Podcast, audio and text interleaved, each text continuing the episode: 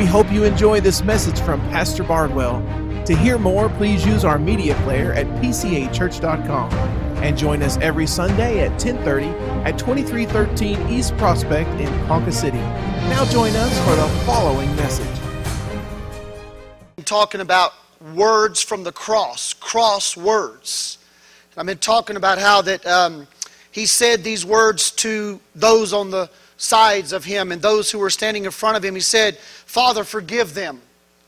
Forgive them. He forgave Pilate. He forgave all of the soldiers. He forgave the Sanhedrin, the Pharisees, the Sadducees. He also forgave you and me for what our sins caused him on the cross. He said, My God, my God, why have you forsaken me? And I talked about the why. We have a lot of whys in life. Why?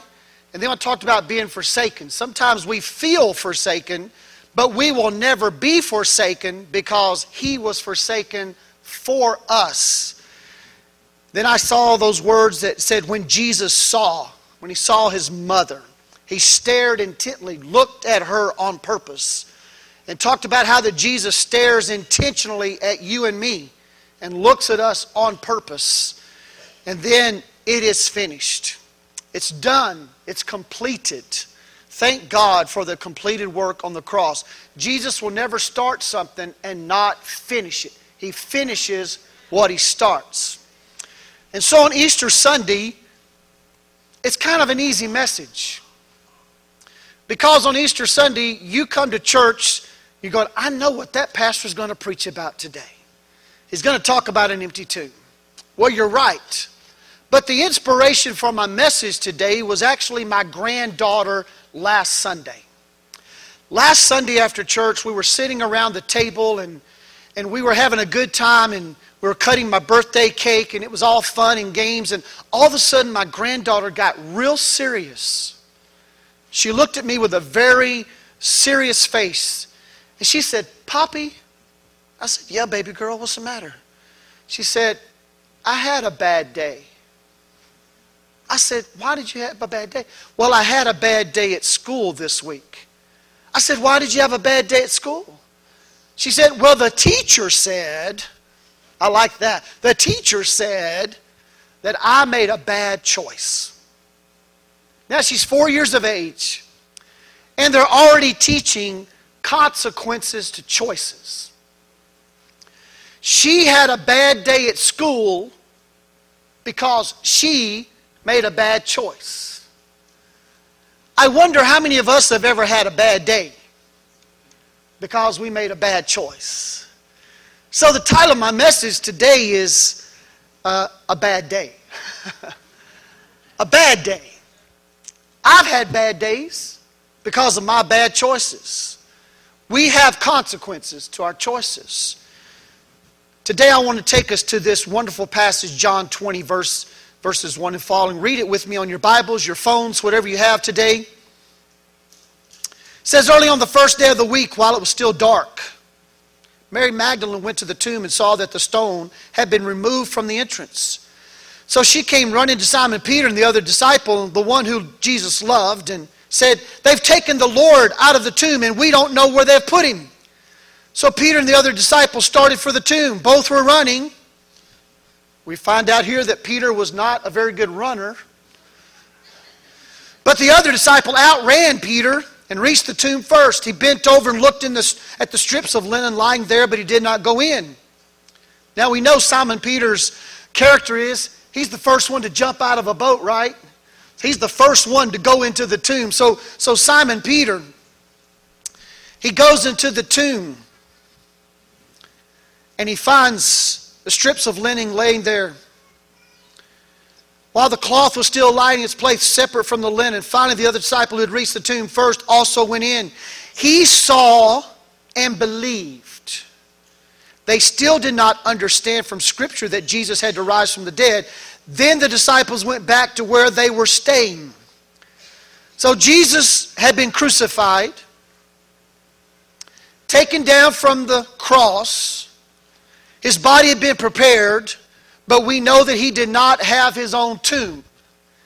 And so the tomb that was the closest, the tomb that was available, was a very wealthy man by the name of Joseph of Arimathea. And so they took and prepared Jesus' body and they put it in that tomb. And it says that they rolled the stone over the face of the tomb. There's a lot of theological debate over what this really meant about rolling the stone. Some theologians, because of this culture in that day, most stones were either cone shaped, and they would literally pick it up and force it into the stone like a cork or a plug. But the very wealthy people would have round stones that would physically be rolled. And we know that this was the type of stone because of the Greek word coolio. Coolio meant to be rolled. So they rolled the stone. It was a very wealthy man's tomb. They rolled the stone in front of the tomb. And then there was a rumor. The rumor was that the disciples, and the fear was the disciples would come at night, steal the body, and then proclaim, He is risen. So, they placed a guard at the tomb. Now, if we just read that, we're going to think, okay, one soldier put at the entrance of the tomb, and that's going to guard it all night long. But in all honesty and truthfulness, a guard was 16 soldiers. Four soldiers in four rows. So they put 16 soldiers, armed, trained soldiers, the elite of the elite. I mean, these are the bad dudes.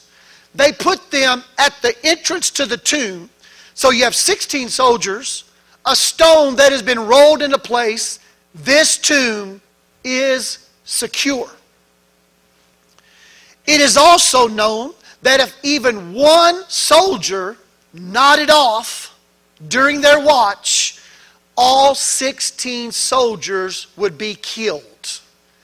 So this is serious stuff. Nobody's nodding off. No one's dazing off. Nobody's eyes are glazing. This is serious. They are set at guard. The tomb is sealed. The tomb is ready. Now look at Matthew 28. After the Sabbath, at the dawn of the first day of the week, Mary Magdalene and the other Mary went to look at the tomb. There was a violent earthquake. Don't you love God? He loves big stuff. There was a violent earthquake, for an angel of the Lord came down from heaven and going to the tomb, rolled back the stone and sat on it. That's cool. I mean, I mean, let your mind think about it. Just roll it back, sit down, taking it easy. His appearance was like lightning, and his clothes were white as snow.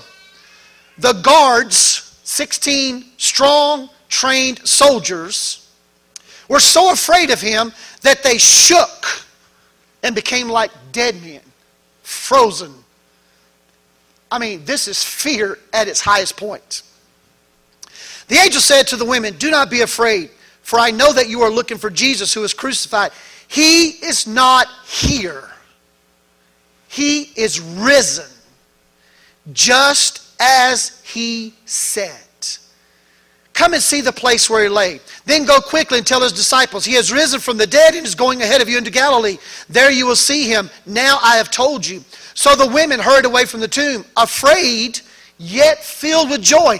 Have you ever had two emotions at the same time?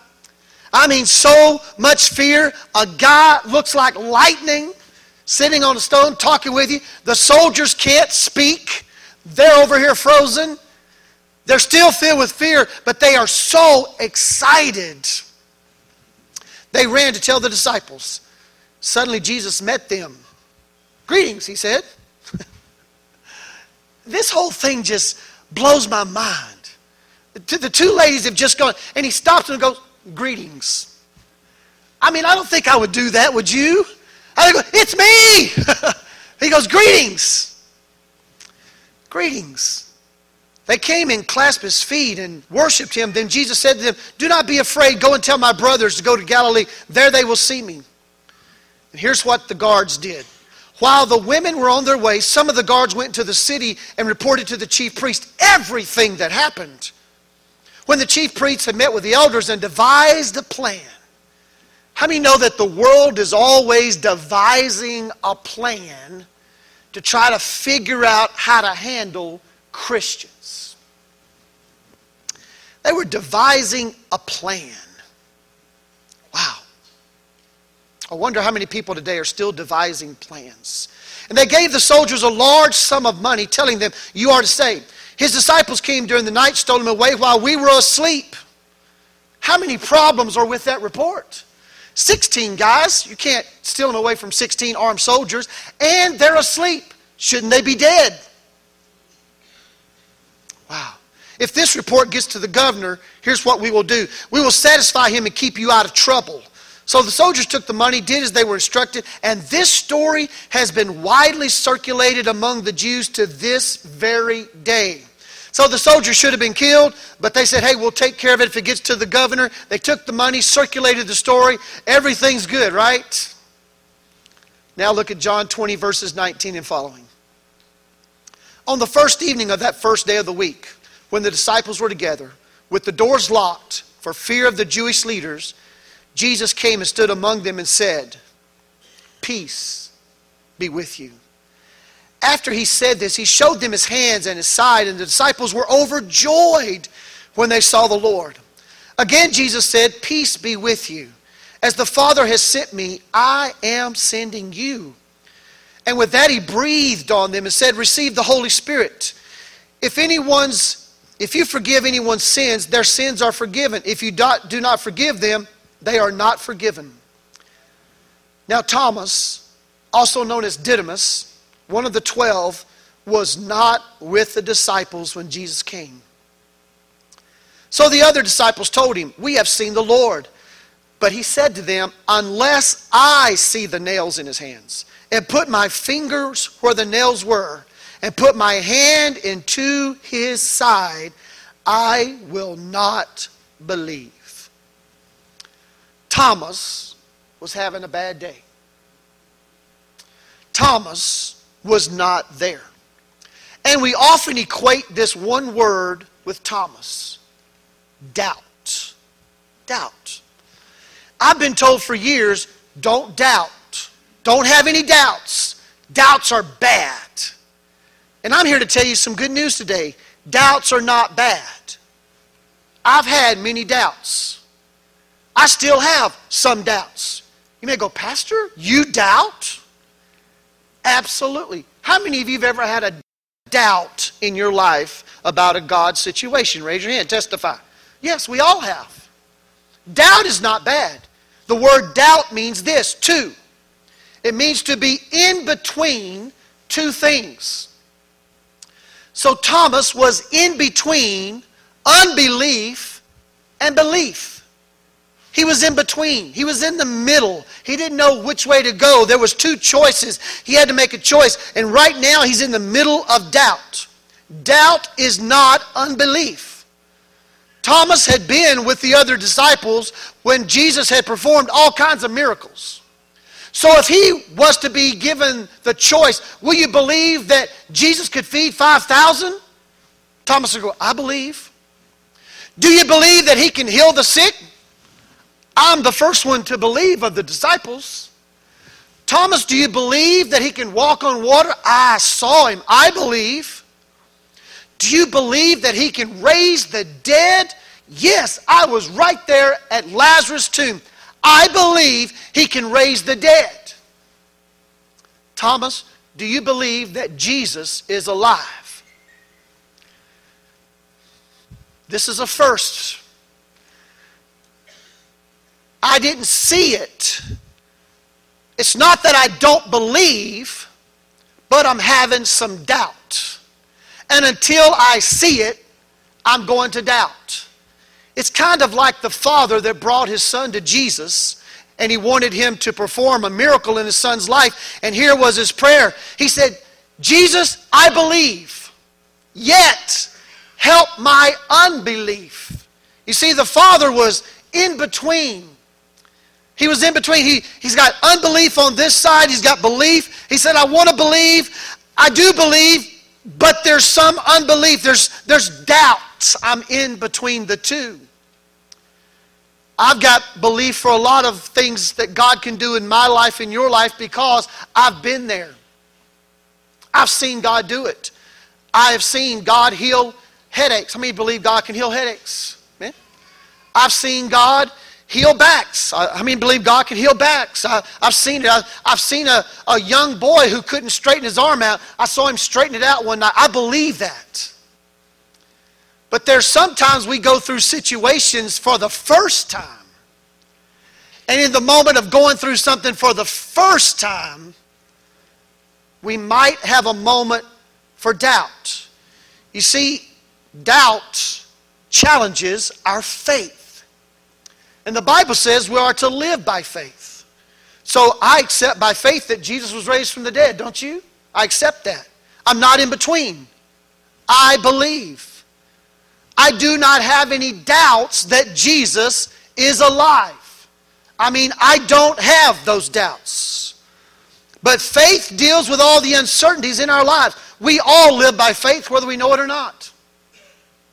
We all live by faith. By faith, we flip on the light switch. And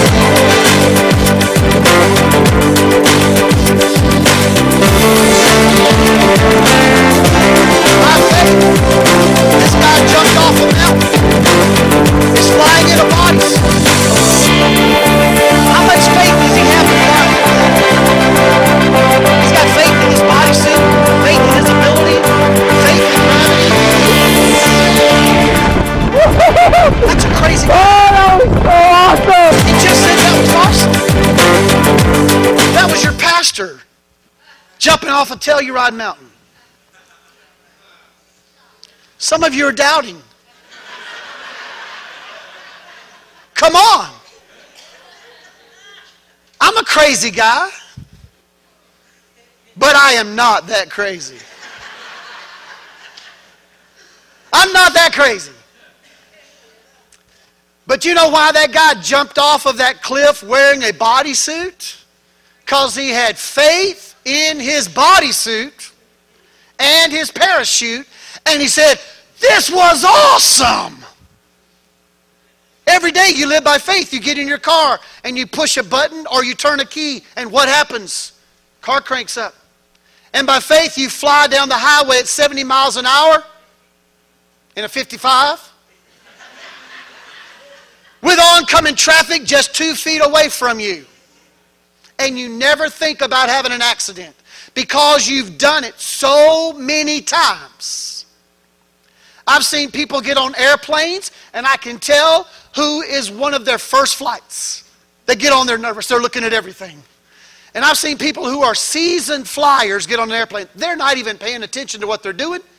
The, the newbie's getting on there, where's my seat, where's my seat? And they sit down and they're like, oh man, look around, look around, look around. And, and the seasoned flyer gets on there and is already listening to their earbuds or reading a book or doing something. They're so relaxed and chilled. And the plane gets ready, it starts to take off and the guy's over there almost asleep, you know, and the other one get on there for the first time. He's shaking. Oh God, oh God, he's praying, oh Father, hallelujah, help us God. And then you know what happens after you get flying for a little bit? You know, you kind of get up around 35,000 feet, and then all of a sudden you hit some turbulence. Well, the other guy that's been flying a long time, he is just sound asleep, and the other guy is over there again praying every religious prayer known to God and man and going, God, if you ever get me out of this plane, I'll drive, I'll drive, I'll drive. Because he has doubts in the airplane, doubts in the ability of the pilots. The other guy is relaxed and sleeping through the whole thing. Why? He has faith in the plane, he has faith in the pilots, and he's done it many, many times in your life and my life, when we are challenged with situations in our lives, the only way we can go, that was awesome. Hallelujah. Praise God is when our faith has been used over and over, and we know that we know that we know that God will meet the need, that God will perform the miracle because we've been through it. Some people will ask you, How can you be so calm in the middle of all the crisis in your life? I've got a peace that, under, that passes all understanding. How? Jesus showed up to the disciples and said, What? Peace. Because I've been through this many times. The devil has tried to steal, kill, and destroy my life many times. But every time I flip the switch, the light of God shows up Every time I turn on the key or push the button, man, God gets me through. Every time turbulence comes in my life, I just sit back and enjoy the ride because I know that in the end, I'm coming down safely and God's bringing me to a new place in my life, and it's a beautiful, beautiful thing. But the only way you do that without doubting is you've done it many times. I got to tell you, this guy jumping off the cliff, that wasn't the first time he did that. And that's not where he started out. You don't start out, and that's the first thing you do. You build up. You build up.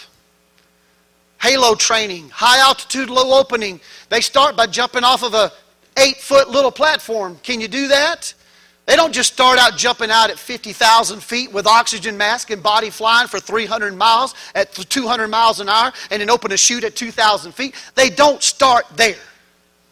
And I've seen a lot of Christians, they want to start with big stuff.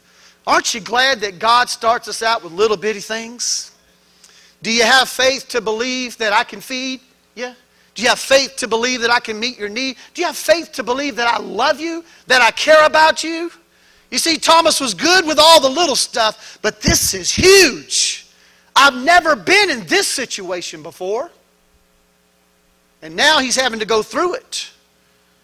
When faith has been tested, doubt will be arrested. Yes. You've got to have your faith tested. Untested faith brings a lot of doubt. This is Thomas's first time he's in between. He's in the middle of doubt. I have seen God do crazy things. Maybe you have seen God do crazy things too. Or maybe today you're right there with Thomas. There's something going on in your life and you're having a little doubt, but you're like, oh, I can't doubt because if I doubt, then that means I don't believe.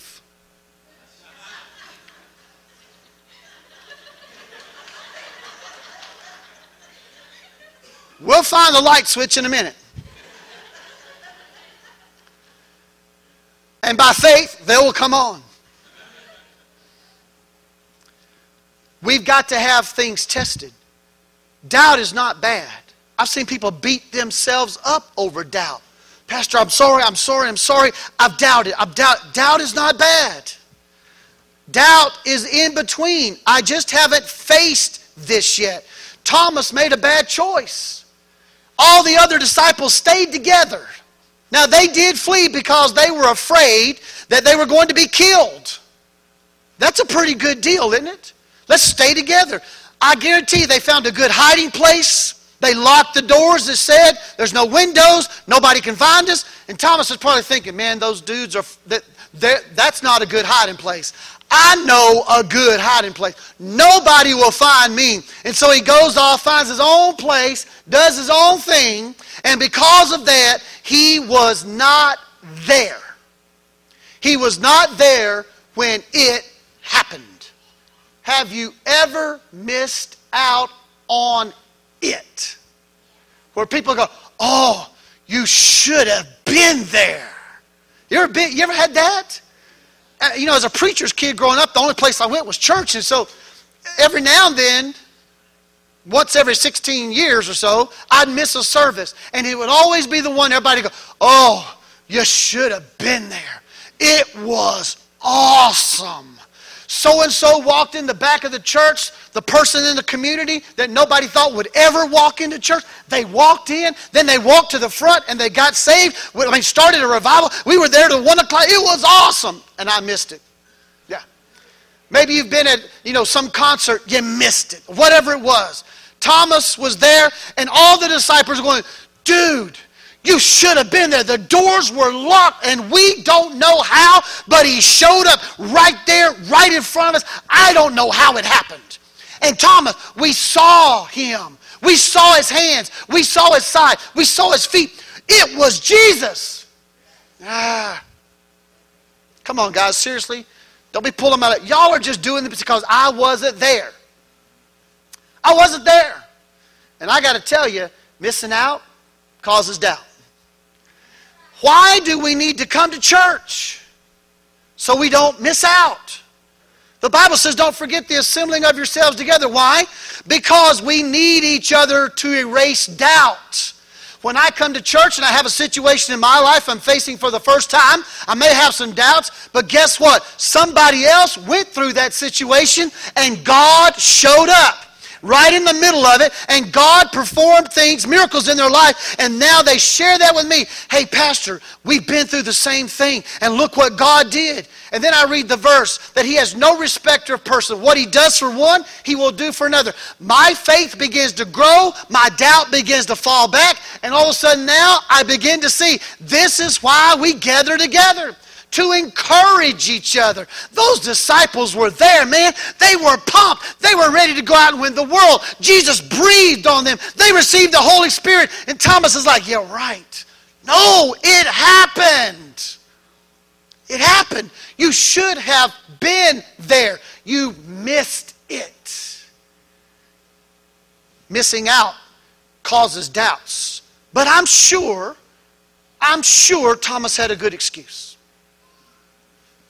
I mean, his excuse was really, hey guys, I, I, wasn't there because your hiding place wasn't so good. I found a better one, and the soldiers are going to kill us if they find us. Well, that's a really good excuse, isn't it? Death if you don't come. but guess what? Through the years, I've heard a lot of good ones as to why people don't come to church. People tell me, oh, Pastor, I can just commune with God better in nature. What that means, you got to trans- translate it into the English version. What that means is I'm going hunting, I'm going fishing, I'm going golfing, I'm going camping. That's what you got to interpret that. You got to you got to be able to have the wisdom of the Holy Spirit to help you with that one and then sometimes people tell me, "Oh, you know what, pastor? I was sick." And it really was sick. True, they were sick. But sometimes it was a can't go to church. I have always maintained, as a pastor, you don't get this view, but as a pastor, I have maintained if there's any pastors in the house, you know what I'm talking about. The greatest miracles don't happen on Sundays. The greatest miracles happen on Monday morning. When those who are too sick to go to church on Sunday somehow have a miraculous resurrection of the body can jump out of bed, put on their clothes, and go to work singing zippity doo dah house. That's a miracle right there. I'm thinking, I want Monday on Sunday sometimes. The greatest miracles, Monday mornings, I'm telling you. Sometimes it's ball games. Hey, listen, I understand ball games. I love sports. DVR that baby. Zip through the commercials. It's a lot better. But excuses will cause you to doubt. Excuses will cause you to miss out. I've had people tell me, well, the church is too cold, it's too hot, it's too loud, it's too quiet. They flip the lights on and off. it's not in my notes, but I thought I'd put it right in there. It's my only day to sleep in. I understand. But because of the missing out, it will cause you to doubt. Because we've got to encourage each other in all the situations of our life. God will show up. And we've got to have faith to believe it. But the only way you have faith is to use that faith, to step out in faith. Make bad choices, you won't believe. Look at this, John 20, verse 26. A week later, his disciples were in the house again, and Thomas was with them. Good choice. Though the doors were locked, Jesus came and stood among them and said, Peace be with you. Then he said to Thomas, Put your finger here, see my hands, reach out your hand and put it in my side. Stop doubting and believe. Thomas said to him, My Lord and my God.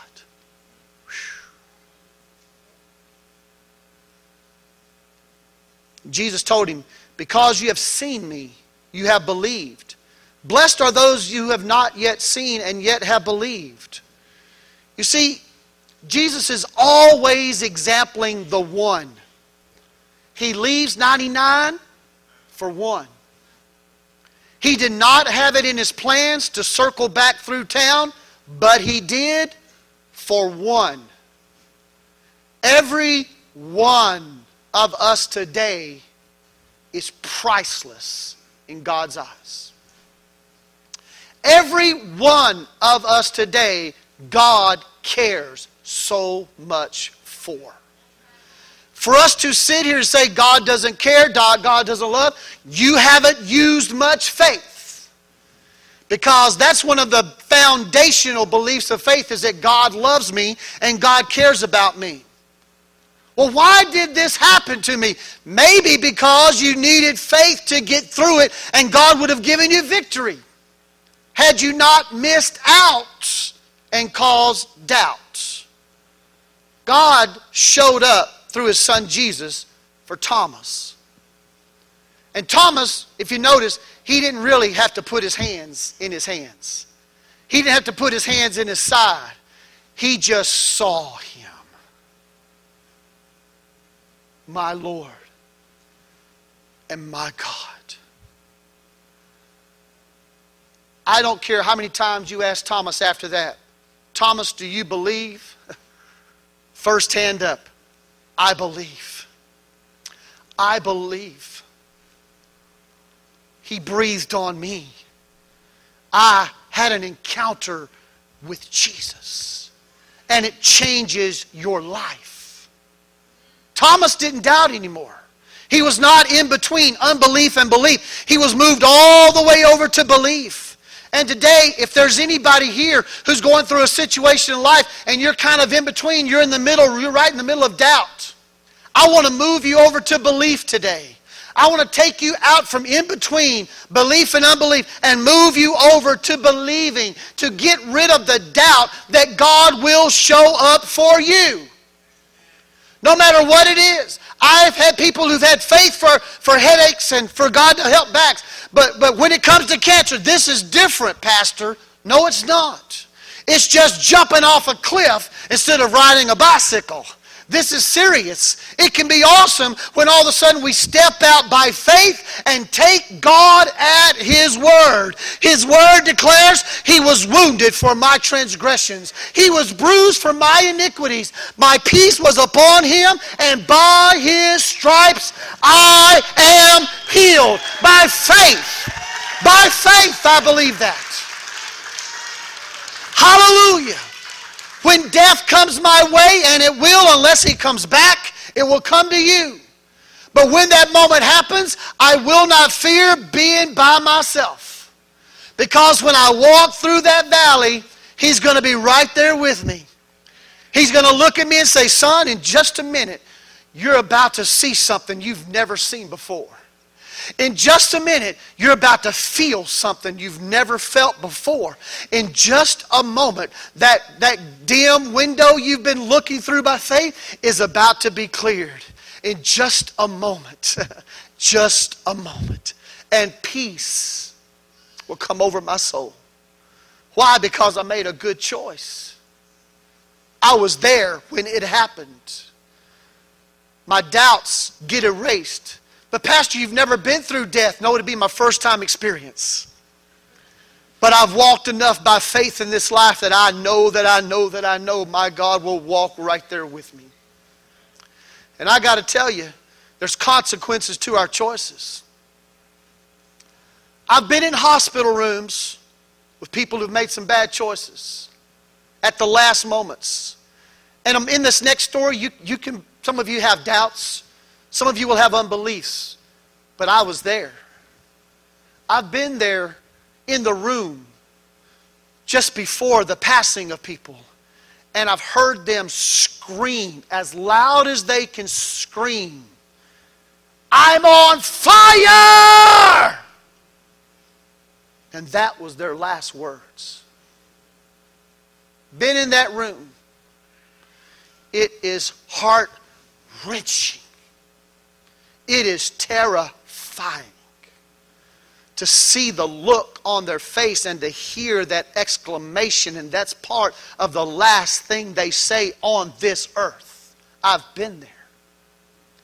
And I've also been in the room where somebody is just peaceful. The last church I pastored, there was a pastor there for 40 years. And before I got there, he had passed away, and his wife was still there. Sweet, sweet lady. She was so sweet that every sermon I preached, now she had heard her husband preach for 40 years.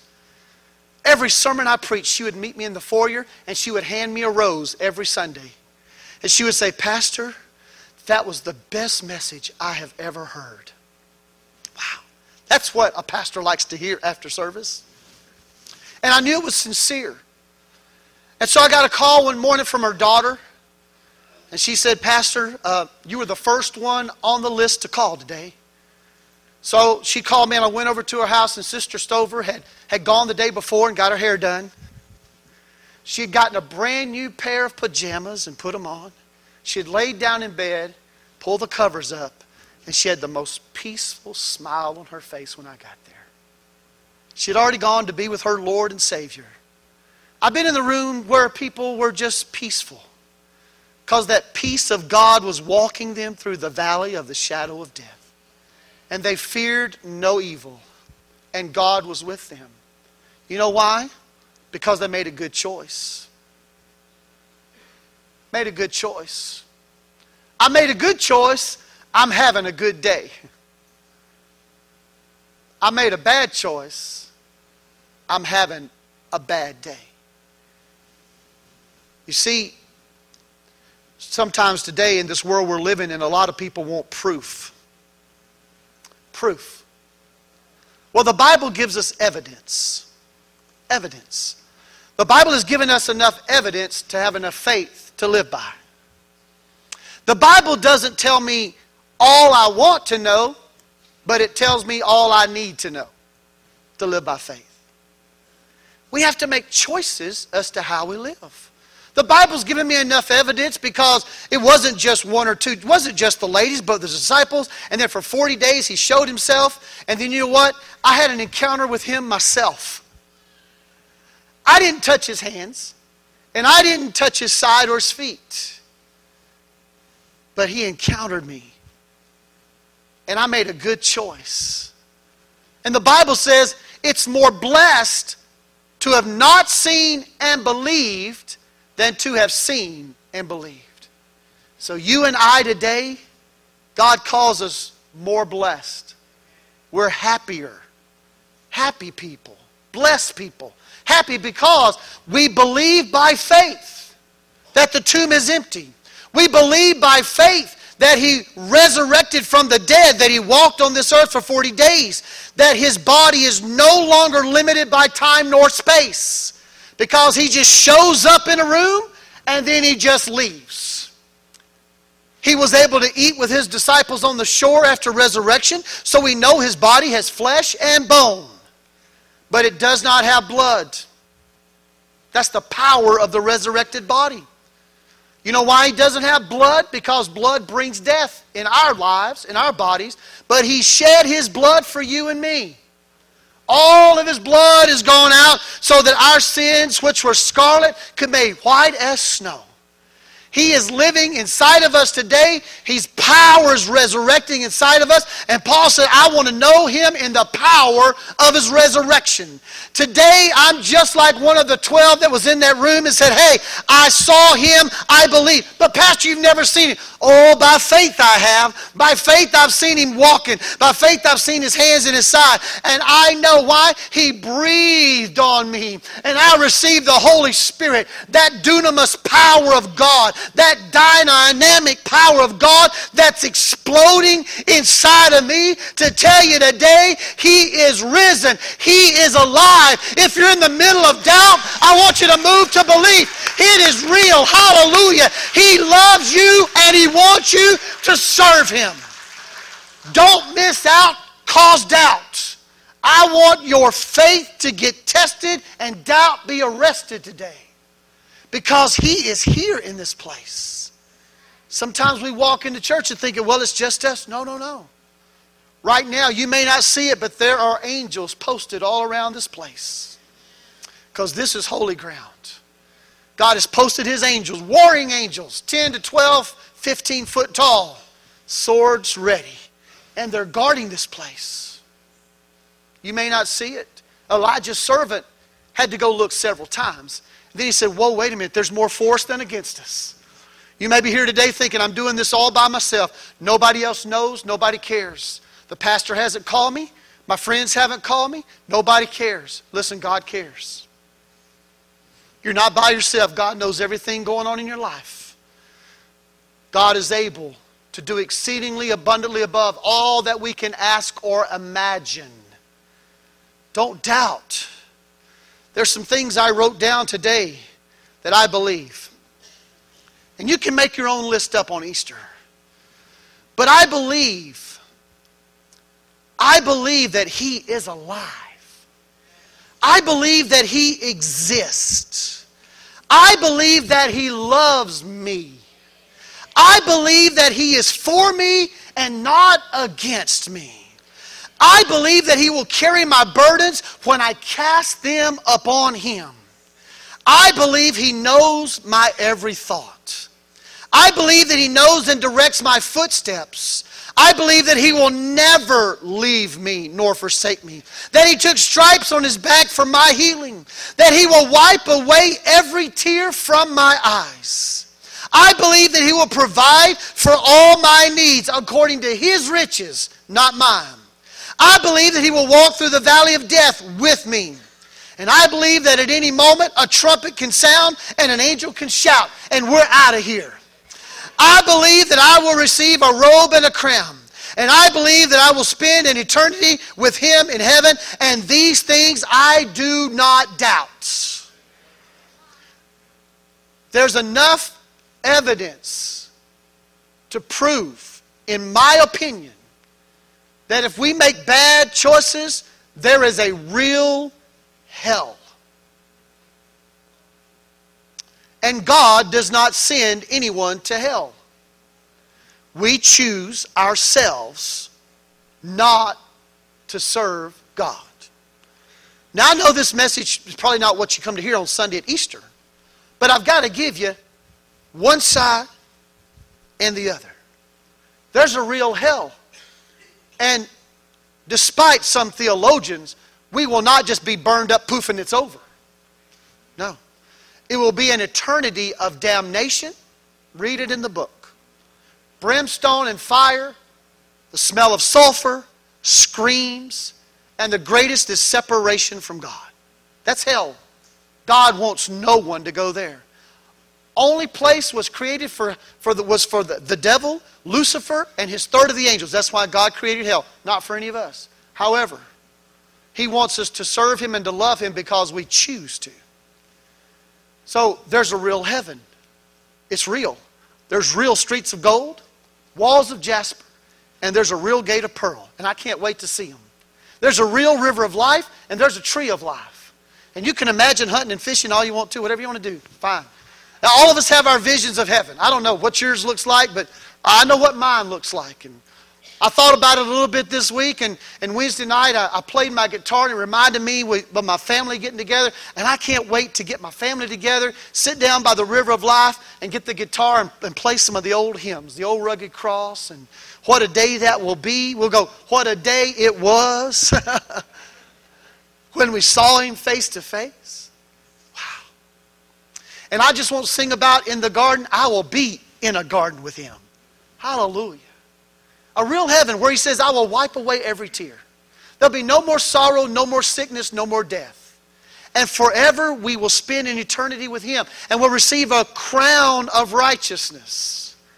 And at some point, we will take that crown and cast it upon a glassy sea, and we will all bow our knee, and we will all together, with millions of others and tongues of every nation, to proclaim, Holy, holy, holy is the Lord God Almighty. I want everybody to be there. I want every one of you to be there. And so does God. God wants every one of us to be there. But we've got to make the right choice today. We got to make the right choice. If you make a good choice, you're going to have a good day. If you make a bad choice, the pastor said, you're going to have a bad day. I don't want you to have a bad day. I want you to say, Thank you, Pastor, for telling me the truth. I want you to see me in heaven and come up and hug me so big. And I go, What? What's that for?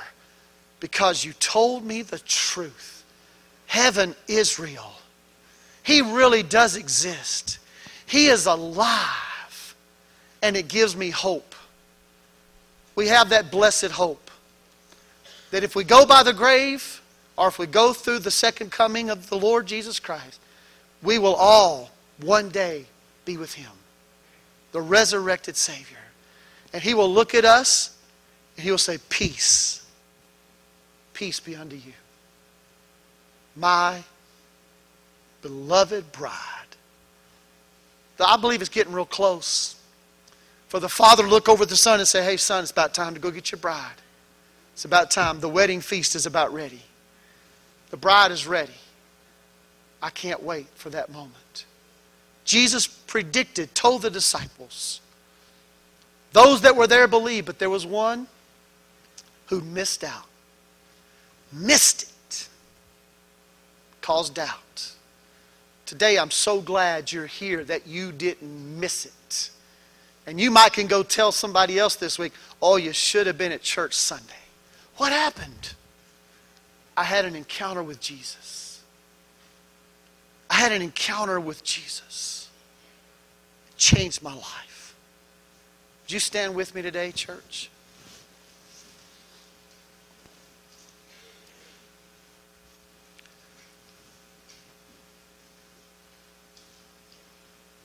We're standing in a church. That doesn't mean everybody has been moved over to believing. There may be some here today who say, you know what? I still have a bunch of doubts, Pastor. Maybe some of you have gone through some hardships and you didn't get quite the answer, the result that you wanted, and you go, you know what? Hey, listen, I was there. I was there. For those of you here today that don't know me, I'm a son of a preacher. And my father died at 17. And I had asked God for five years to heal my father. And I did not get the answer I wanted. And so here's what I told God. And guess what? God's big God, He can handle it. I told God, if this is the kind of God you are, that you do not help me when I really need your help, then I don't need you. That's what I told him. Guess what? He didn't strike me dead. He knew where I was. I was a believer, but I had now doubts. Because, God, where were you when I really needed you? It took me seven years to get through that. I didn't hate God. I didn't run away from God. It's just I don't need you. And, and if you're not going to help me, why? And some of you may be there today. Maybe you've gone through it yourself, or maybe you've seen somebody else go through it and all the things that people told you, it just didn't end up that way. I'm here today to tell you don't doubt, hold on, stay faithful. Here's what God's word said God is faithful, He cannot lie.